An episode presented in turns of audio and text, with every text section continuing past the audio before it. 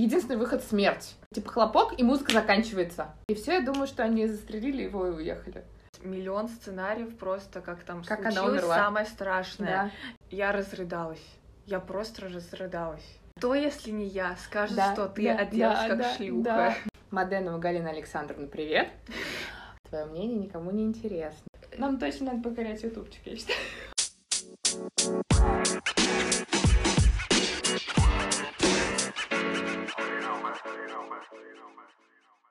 Всем привет, меня зовут Аделина. А меня зовут Женя, по-прежнему. Попри- Вот только хотела сказать, все так же, все неизменно. А вот сыны там. А сегодня мы поговорим о чем? О внутреннем критике. Хорошо, это кто? А это штука, которая большинству из нас не дает спокойно жить. Это фигура внутри нас, это что это такое? Да, это... Внутренний критик, это как? Это фигура внутри нас, это наша часть, которая ам, не упускает возможности сравнить, оценить, прокомментировать, ам, обесценить, унизить нас. Нет, нет, не, не, не всегда нас, иногда, иногда других людей тоже. А, ну вот я хотела спросить, это адресовано, вот внутренний критик, он работает против нас или против вообще всех? А, слушай, по идее, он должен работать против всех. Ам, ну, это не основная его функция. Про основную его функцию мы поговорим чуть позже. Но он может работать против всех, но вы же знаете эту историю про то, что, ну, завидовать нехорошо, критиковать плохо, твое мнение никому не интересно. И так получается, что в основном он направлен на нас, потому что, ну, как бы нас-то можно. И поэтому штука, которая могла бы прекрасно себя чувствовать в мире, ну, например, в написании рецензий или, а,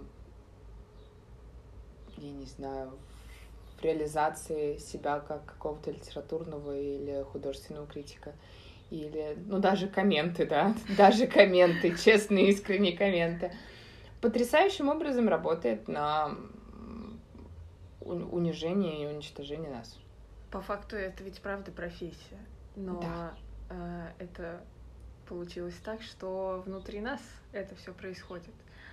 И это есть вообще в каждом человеке. Абсолютно.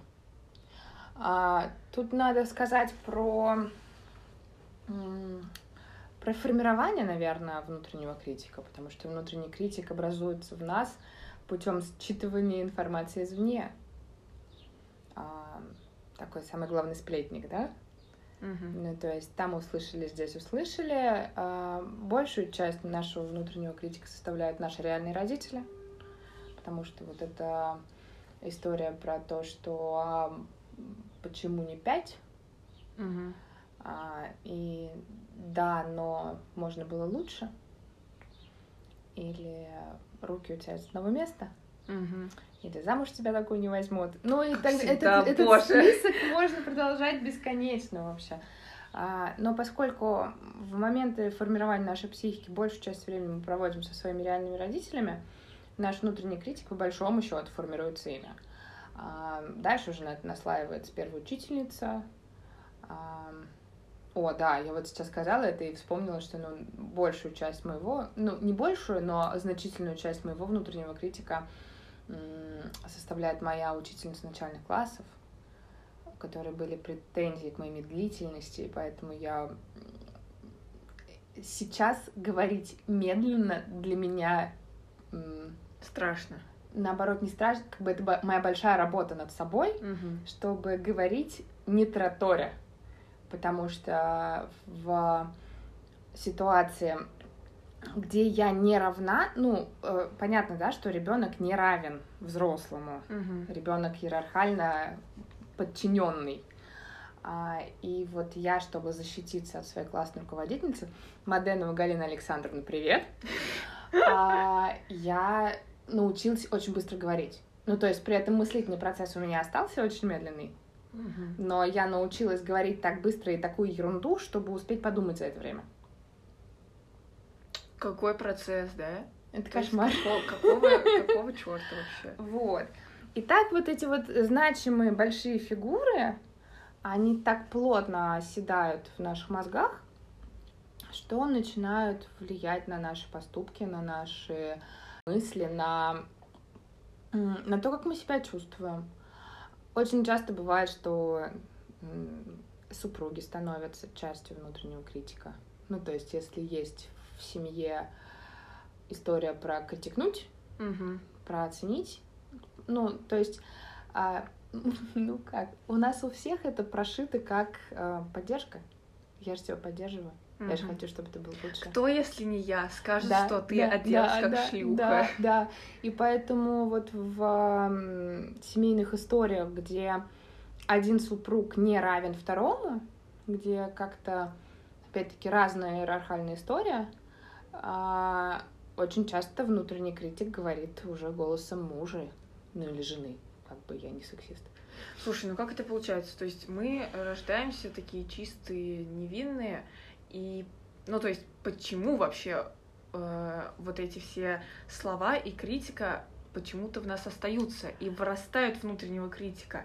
И при этом еще вопрос о том, что, получается, он все принимает, всю критику принимает на себя, или как это происходит? Um, сейчас по порядку. Как так получается и для чего? Здесь важно сказать о том, для чего он нам вообще нужен.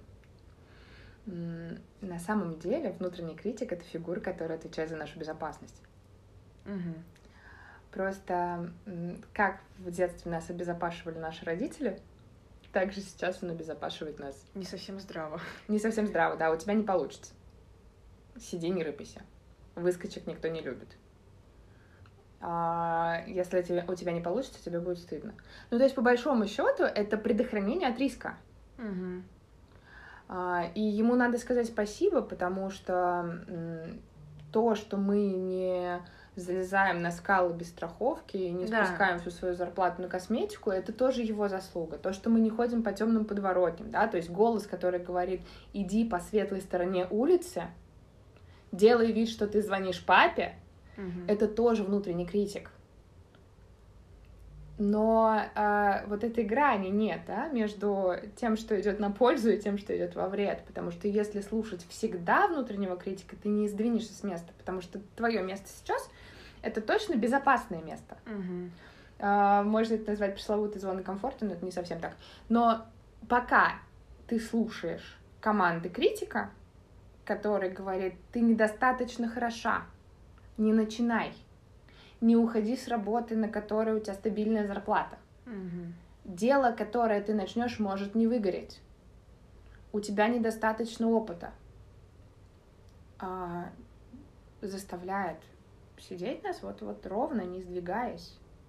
Да, для нашей безопасности. Но это, наверное, эволюционно получилось, потому что наш предок, который э, боялся прыгать там со скалы, он в итоге-то остался Выжил. жив, да. а тот, у которого да. этого предохранителя не было, соответственно, он да. не стал нашим предком. И наши, на самом деле, э, наши внутренние критики формируются еще и нашим опытом. То есть вот эта история про то, что мозг запоминает все удачные и неудачные попытки, и хочет она избежать. откладывается mm-hmm. именно в критика, что mm-hmm. в прошлый раз у тебя не получилось. Давай не будем страдать в этот раз.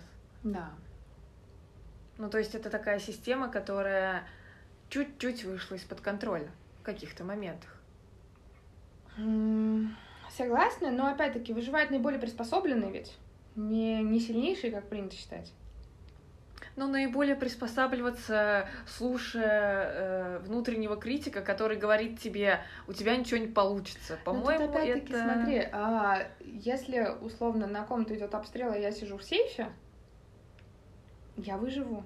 Ну да. Но я останусь в сейфе. Да. И тут, э, мне кажется, для каждого из нас важно искать вот этот баланс. Рискнуть, э, но так, чтобы остаться в плюс-минус безопасности. Ну, то есть в, в этот момент, когда критик кричит, что у тебя не получится, у тебя не получится, у тебя не получится, можно сесть и подумать, а что будет, если у меня не получится? Самый я действительно, результат. да, я действительно потеряю все я действительно умру под забором? Или у меня просто не получится? Угу. Если у меня не получится, я же могу попробовать еще раз. Угу. И вот так вот снизить эту внутреннюю тревогу и снизить вот это давление, критика. и что-то сделать. Ну, то есть нужно включать разум в этот момент, потому что э, получается, что внутренний критик, он вообще в любой ситуации орет типа нет, не надо. И то есть в какие-то моменты, а лучше во все, правда лучше включать разум и думать, а почему не надо? А угу. что может произойти, если я сделаю так? Или чего ну, может не произойти? Смотри, э, это все на самом деле очень индивидуально, потому что, например, я ребенок с травматическим опытом у меня внутренний критик херачит сразу по самым э, негативным сценариям. Угу. Ну, то есть абсолютно по негативным. А человеку без этой травмы а, в голову такое не придет. А я буду докручивать все до максимально страшных последствий. Ой, слушай, у меня вот сейчас я тебе расскажу, это оно или нет. Я в детстве а, сейчас я уже стараюсь об этом не думать. Например, когда там мама задерживается, я сидела и такая, пиздец, миллион сценариев просто, как там как случилось она умерла. самое страшное. Да. Я останусь одна, я, ну, то есть я даже такая, все, меня отдали в детдом, то есть вот настолько. Это оно? Вот, да. Ужас да, какой. Это, это так работает. Ну, то есть до сих пор, если я не занята, когда, ну, вот сейчас мы живем на даче, если я осталась на даче, а муж уехал в город, если в момент, когда он едет обратно, я не занята чем-то, я, да, я буду представлять, э, ну, что Самый произошло. Сценарий. Да. Сам, э, далеко ходить не надо.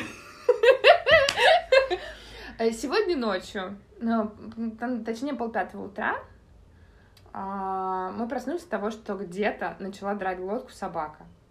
Ну, ага. Ну, прям серьезно, нездорово лаяла собака, а, непонятно почему. И ничего не происходит, то есть никто ее никак не успокаивал. Угу. И у меня муж начал собираться и говорить, типа, я пойду посмотрю.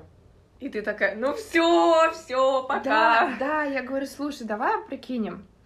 А, возможно, она лает, потому что она обешенная. Возможно, она лает на бешеную лесу. Возможно, она лает, потому что у нее хозяин умер сейчас. А во всех этих случаях ты, придя туда, спровоцируешь какое-то несчастье. Да. ну, прям, вот прям несчастье. А если эта собака даже в лучшем случае, если просто хозяева уехали и оставили ее одну на даче, ты сможешь ее потом оставить? Вот ты придешь, посмотришь, увидишь, что она одна на цепи, например, да, или на закрытом участке, ты ее сможешь потом оставить? Если а, нет, то лучше и Он говорит, я пойду, все равно с собакой-то с нашей надо погулять, а, у нее есть прививка от бешенства. Я говорю, а у тебя есть прививка от бешенства? И он, понимаешь, это просто, а, просто лает собака.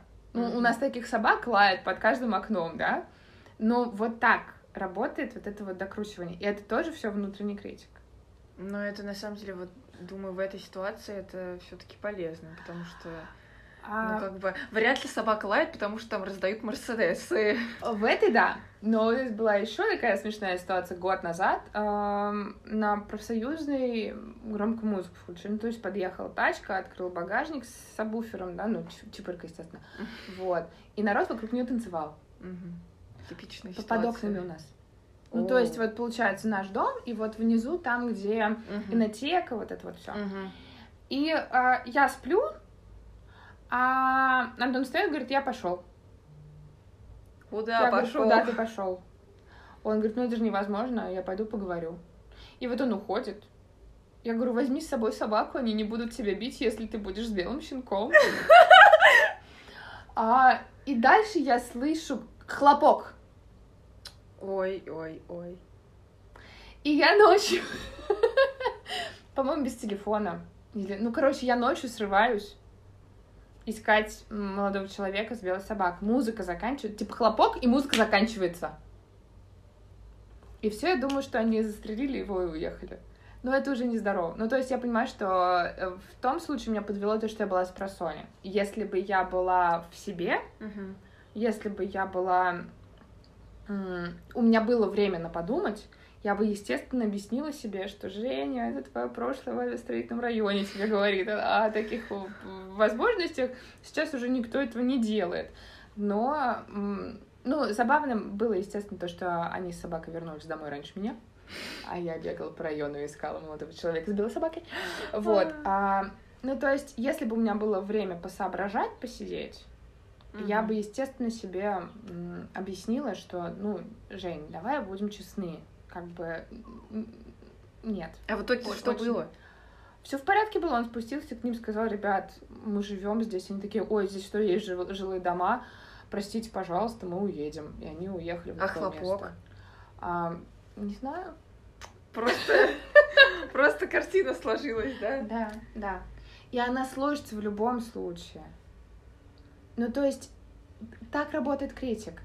Ну, ты же знаешь, что эти истории про то, что, ну, там, когда ты чего-то очень сильно боишься, ну, например, девушка, которая боится забеременеть, потому что сейчас не время, и человек не тот, и всё, она будет периодически находить у себя симптомы беременности. Мгм. То есть перепады настроения, там что-то где-то потянуло, поболело. Она будет себя накручивать на это. То есть это тоже критика. Потому что всегда об этом думают. Мгм.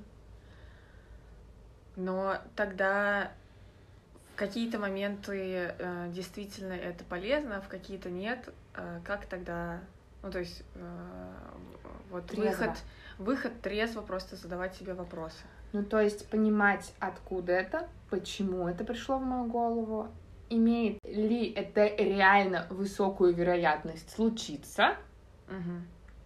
и уже исходя из этого принять решение. Ну, А вот шаг назад. Например, вот ты знаешь, да, свои э, какие-то проигрышные ситуации, и ты понимаешь, откуда это.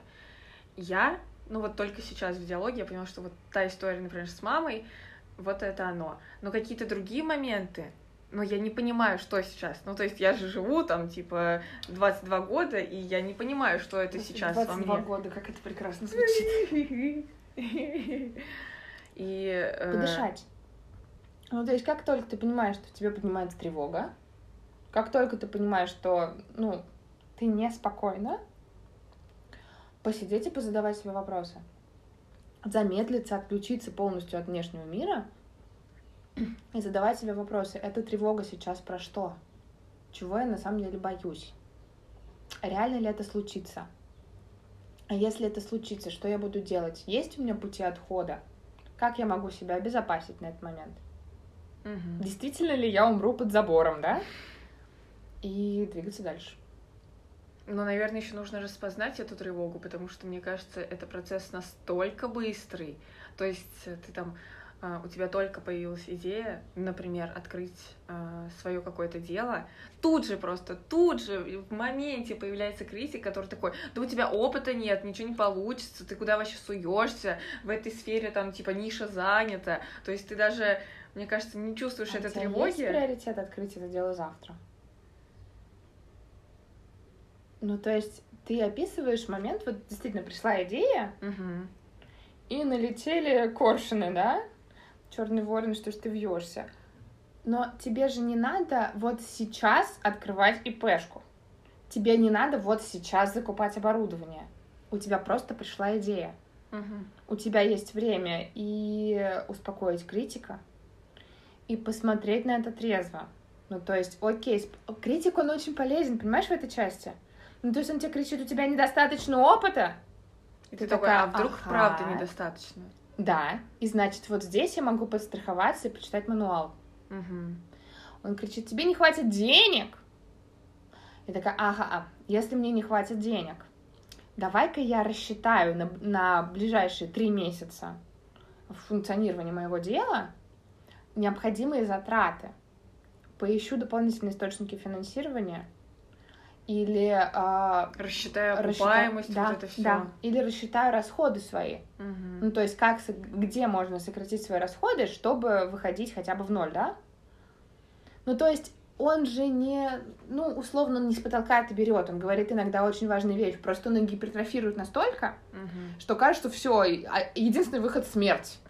Но если посмотреть вот с его точки зрения на происходящее, много нового ты для себя узнаешь. Ты увидишь точки роста, увидишь точки, где тебе надо э, ну, дополнительную защиту поставить. Окей, в таких вопросах э, я сто процентов соглашаюсь, что это взято не с потолка, и это полезно.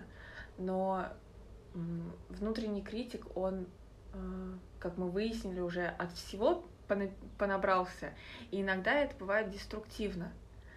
И э, можно ли вообще э, как бы отрезать этот деструктив или как-то направить его в положительное русло? Можно ли это сделать? То есть моменты, когда, да, там объективно я хочу открыть бизнес, у меня нет опыта, то он мне поможет. Я такая, ну подождите-ка, реально стоит посидеть, почитать, узнать вообще, что как. А в моменты, когда, не знаю... Это все было из-за тебя?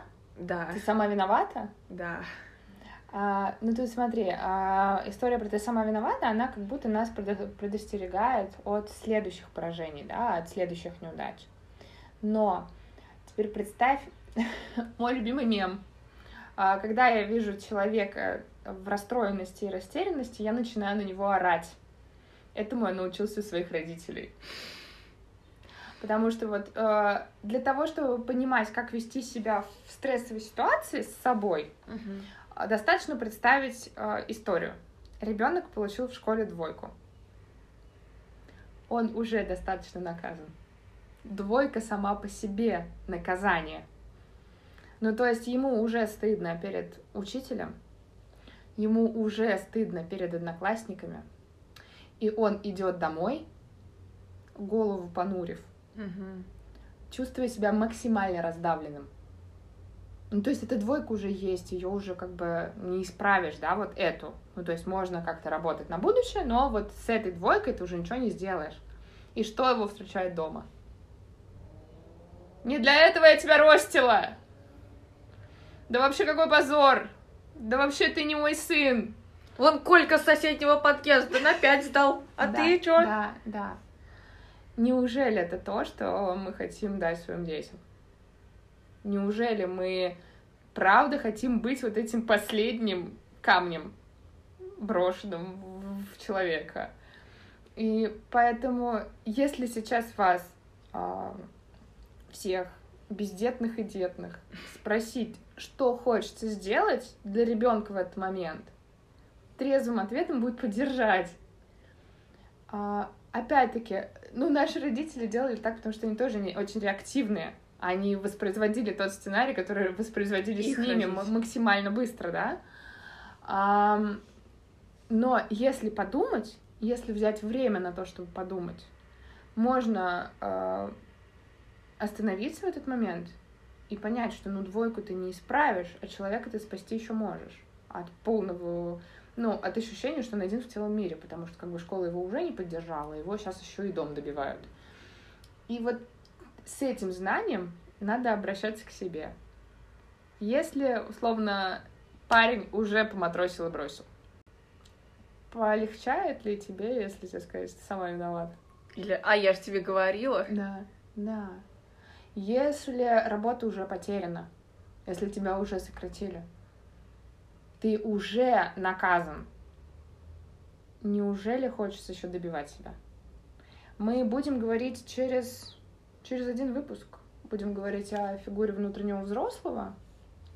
И, ну, пока не, не раскрывая эту тему Полностью. глубоко и широко, просто представить, как можно себя поддержать? А, кнут не мотивирует.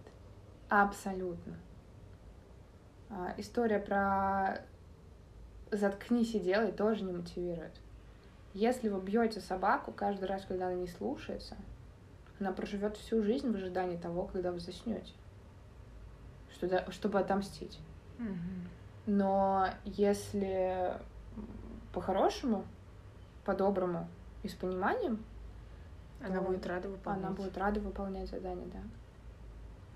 И поэтому, ну, даже с э, дельфинариями, раз уж мы сегодня с тобой про дельфинов уже поговорили, с дельфинариями и океанариумами, ну, это не случайность, что касатки и дельфины нападают на своих тренеров. Просто уже терпежу не хватает. Угу. Потрясающе умные млекопитающие. Вот. А поскольку мы потрясающе умные млекопитающие, а, не стоит растить себе врага внутри себя. То есть получается, что э, Если не задавать себе эти вопросы, ты, ну, то есть ты сам себе гвоздь в гроб как будто забиваешь. Ты сам не защищаешь себя, ты сам гнобишь себя, и сам за это ненавидишь себя, и это какой-то порочный круг. Скажу фразой моего первого учителя Сергея Петрушина, который мне это сказал в личной терапии. Представьте, что в целом мире есть только один человек, чьими действиями вы можете управлять. То есть даже если весь мир будет против вас, если все на свете будут бросать в вас камни, один точно может быть за вас, потому что вы ими управляете. И именно его вы ставите против себя первым. Да. Чаще всего так и происходит. И поэтому, если это осознать, если осознать, что я могу управлять своими мыслями, я могу не разрешать себе себя гнобить, я могу не разрешать себе а, себя бичевать. Потому что давайте будем честны, это не работает. Да и в мире достаточно вспомните, плохого. Вспомните опять-таки историю про наше детство. Неужели, когда мама орала или папа орал, это приводило к тому результату, которого они добивались? Нет. Это учило врать, это учило скрываться, это учило не делиться а, сокровенным, не делиться тем, что дорого. Это учило замыкаться в себе. Это учило осознанию, что я один, мне никто никогда не поможет. Неужели мы хотим с собой наладить такие же отношения? Но почему-то так и происходит. Потому что мы неосознанно это делаем. Все потрясающе просто. Если в моменте осознать, что этим управляю я, я могу это, это остановить. Да, это голос в моей голове. Он не... Ну, как бы, да, он крутится на автомате, но я могу снять эту пластинку. Каждый раз, когда будет открываться вот это у тебя не получится, я могу выдохнуть и сказать, так, это не мой голос. Это голос моего внутреннего критика. Он в меня зашит, потому что такие люди окружали меня. Но это не я. Я выбираю по-другому каждый раз не вставать опять на эти рельсы и начинать вот этот вот бессмысленный и беспощадный круг. У тебя ничего не получится, это ничтожество. Ты останешься один и сдохнешь под забором. Нет. Я выбираю по-другому. Я знаю, что это не работает. Ну, типа, в детстве это не работало, но родители об этом не догадывались, потому что я не говорила им об этом. Но моя ответственность сейчас это прекратить. Да. И это здорово. Кстати, мы уже говорили о том, как все переплетено, и мне в голову пришла мысль о том, что это ведь подвязано с самооценкой. Точнее, прости, с самоценностью. Все, вот так правильно. И если ты себя ценишь, то ты не позволишь самому себя ругать, потому что ты себя ценишь, ты себя любишь, и ты уж точно будешь э, только за себя. Эта история очень болезненная для меня с а, всяческого рода. У меня у самой было такое время, когда я очень сильно похудела, я э, питалась шесть, по-моему, раз в день. Я, кстати, классно подняла себе сахар этим. Я питалась шесть раз в день, там по порции у меня были по 150-200 грамм. И каждый день я тренировалась. То есть, если у меня не было силовой тренировки, я ехала на кардио. И я била себя в грудь и говорила, что это, ну, я просто сильнее, чем вы. И э, то же самое я слышала недавно от э, клиентки, которые в детстве таскали по секциям, да. У меня есть пример перед глазами сейчас одного ребенка, которого таскают по секциям каждый день. И если мы от, отметем вот это вот. Это для того, чтобы быть сильнее, это для того, чтобы быть организованнее, это для того, чтобы там у тебя было лучшее будущее. А просто представить, что есть человек, которого вот так вот дрючат каждый день ради чего-то. Неужели это про любовь? Неужели это про бережность? Просто по-другому не умеют. Вы можете представить себе ребенка, который каждый день после школы идет на какую-то другую... На самом деле такое... Э, а, сейчас у меня полетят э, тухлые помидоры, потому что представлять не надо. Такой у вид, нас у всех, у всех было плюс-минус одинаковое детство. Вот. Но Это не про заботу, не про бережность. Если я отношусь к себе как к ценности, неужели я после 12-часового рабочего дня потащу себя на кардио? Я вспомнила, как э, в детстве, когда я ходила. Короче, я три раза ходила в художку. Ну, в смысле, не вообще, а я начинала, бросала, mm-hmm. начинала, бросала. Так было три раза. И я помню прекрасный один момент, вот ты сказала, и у меня сразу в голове всплыло, как я вот с этим наперевес, э, значит, с... Планшетом? Да, с планшетом со всеми вещами, сменкой, не сменкой. А, я говорю маме, я не хочу, я не хочу, я не хочу. А она такая, ну ладно, ну чё уж ты, ну давай, ты же, тебя уже взяли типа в третий класс, это же классно, чуть-чуть осталось и закончишь. Я выхожу из двери, вызываю лифт, пока жду лифт, я, я разрыдалась, я просто разрыдалась. Я думала, что даже если сейчас она скажет, ладно, все равно иди, я буду, блядь, просто стоять в подъезде, я никуда не пойду, я просто разрыдалась. То есть вот, да, это история про... И вот а это... зачем? Это меня дико вот это вот а, раздражает, эта тенденция общественная, что типа добейся и перебори. Ну, типа, перебарывать у нас надо все, что перебарывается. Мы с кем воюем-то, я не пойму. С самими собой.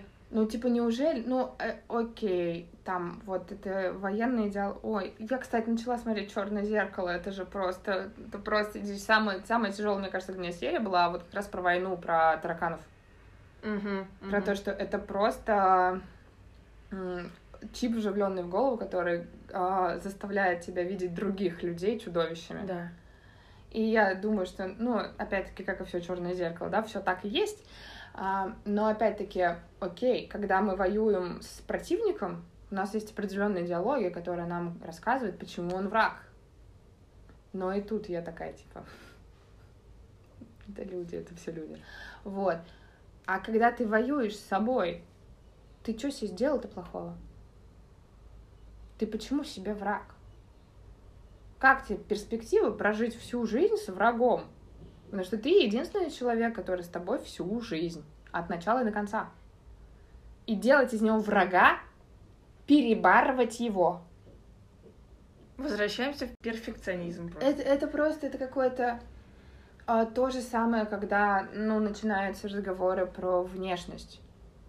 Там, типа, я изменилась после рождения ребенка, я поправилась из-за болезни, я поправилась из-за того, черт возьми, это же твое тело.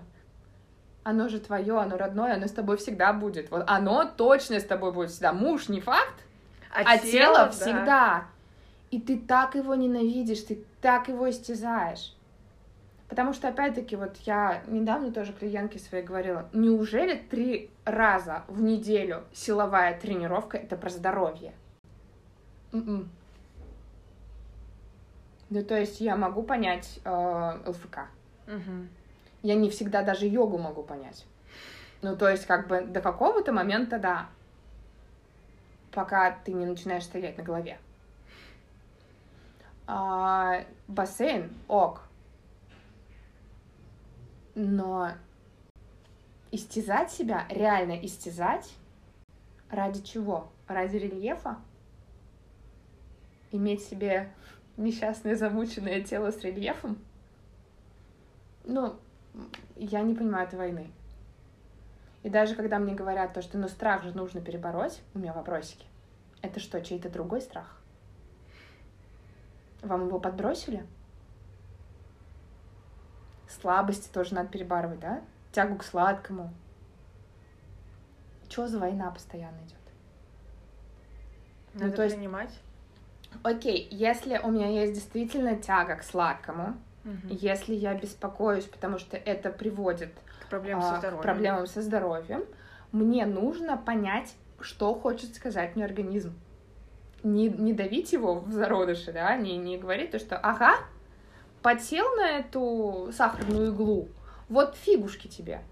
А пойти к нутрициологу, сдать анализы, разобраться, что я пытаюсь закрыть этим сахаром психологу пойти, в конце концов, понять, какую потребность я закрываю этим сахаром. Меня что, мама в детстве недолюбила? Ну, то есть не, не воевать, а понимать, что пытается сказать тело. Потому что тело с нами разговаривает. Это мы тупые, не слышим. Как мы плавно перешли в тему тела, да? Да. Из внутреннего критика. Ну вот эта история про то, что типа я себе не нравлюсь, я некрасивая, я толстая, я была лучше. Ты такая, какая есть сейчас. Это все, что у тебя есть. Позаботься о себе. Поддержи себя. Сильно приятно было, Почему когда... люди не могут это сделать? А, пример нет. Ну, так не принято. Но опять-таки, если самые близкие, родные люди, мама Гнобили с папой, за это? гнобили за это. У него папы была классная шутка э, из разряда уходишь на на работу, хлопнешь Женьку по заднице, возвращаешься, а жопа еще колышется. Ну, то есть, Блядь. если... Если а, самые родные люди вели себя так, почему я должен как-то по-другому? Но опять-таки... Опыта нету, получается, опыта нету. Но если идти от противного, было приятно слышать мне про то, что у меня жопа шире Гибралтарского пролива? М-м. Тогда почему я так же себя веду с собой? Привело это к каким-то результатам, например? Ну, то есть для папы у меня всегда это был комплекс его. Потому что он э, очень спортивный, очень потянутый всегда был. Он КМС, он всю жизнь занимался спортом, пока здоровье позволяло. А тут ребенок, который, ну так, м-м, нет, нет, просто нет. Ну, спасибо на коньке он меня поставил, но в остальном нет. И для него это было болезненной темой. А Болезненной темой еще потому, что он очень любил очень, очень худеньких. Ну, худеньких, маленьких. Тут как бы два раза мимо. Вот. И приятно мне было это. Приятно мне было, что мой самый близкий человек Так говорит. так воюет с тем, как я выгляжу, так воюет с тем, как мне хочется проводить время. Вот я как раз человек, который мечтал ходить в художку. Думаешь, я в нее ходила? А, и мне было неприятно. Так почему я сейчас должна на себе же повторять его ошибки? Почему мне не понять, что, ага, этот путь ведет в никуда? Хочу пойти какой-то другой дорогой. Ваша помощь не помогает. Боже, я, я сейчас подумала, что э, хочу ребенка, чтобы Исправить ошибки прошлого. нет, чтобы дать то, чего не было у меня, здоровой психики. Ну, хотя это тоже нездорово. Это тоже нездорово, да. Да. Все понятно, за, закрываем лавочку. Ну, в этом плане мне правда очень близка эта история, что, а, ну, когда люди кричат, что мы такие здоровые, осознанные, мы сейчас проработаемся, у нас будут абсолютно здоровые дети. Нет. У наших детей просто будут новые психологические проблемы, Надстройка. невиданные нам. Увидимся через, э, там, типа, 30 лет с моим ребенком, да, и вот такой, она заебала своей осознанностью. Так вот, э, чтобы прекратить эту бесконечную войну с самим собой, нужно, во-первых, понять, что откуда ноги-то растут, и что, ну, реально, вот ты задай себе вопрос, почему ты первый враг сам себе? Первый человек, кто в себя кинет камень. Какого черта? Ты должен быть самым сладеньким пирожочком для себя, солнышком и вишенкой на торте. Ну, это так. Но война идет и во имя чего? А, Ничего. Ну, то есть, на самом деле, это, а, опять-таки, все ради любви. Как великие Чтобы меня принимали? Би- Би-2 пели. Чтобы меня Чтобы любили? меня полюбили, да. Чтобы меня полюбили. Но проблема в том, что мы понятия не имеем, а, что в голове у других людей. И как это срабатывает. Поэтому полюбить мы фактор, можем только сами себя. социальный. Ну, то есть, кто во что гораздо. И самый верный способ закрыть себе дефицит любви — это любить себя самостоятельно. И уж точно не, не насильственно. Ну, потому что как- какой любви ты хочешь от другого человека, как ты собираешься принимать эту любовь от другого человека, если у тебя нет опыта принятия любви? Если ты сам себя уничтожаешь. Это не любовь. Научись сначала свою любовь принимать. Научись сначала слушать себя, что, угу, кажется, я не хочу сегодня выходить из дома. Кажется, я не хочу сегодня встречаться с друзьями. Кажется, я хочу в ванной полежать. А я хочу полы дома помыть. Я правда хочу помыть дома полы, а не идти на вечеринку. А вот эта история про то, что я себя не любила, а потом сделала грудь и как полюбила. Это компенсация какая-то. Ну, то есть, у меня много смешных предположений. Кого можно вообще любить за наличие груди? Мать? О, кстати говоря, иначе не поешь, если у нее нет груди. И по, ну, ну, много вопросов у меня к этому. Я, я не верю, честно, в эти истории. Ну, типа, окей, я верю в то, что, а, ну, у меня, например, большой кривой нос. Или, ну, что-то действительно то, что мне не дает... Я себя очень люблю, но есть что-то, что действительно а, доставляет мне какой-то дискомфорт. Угу.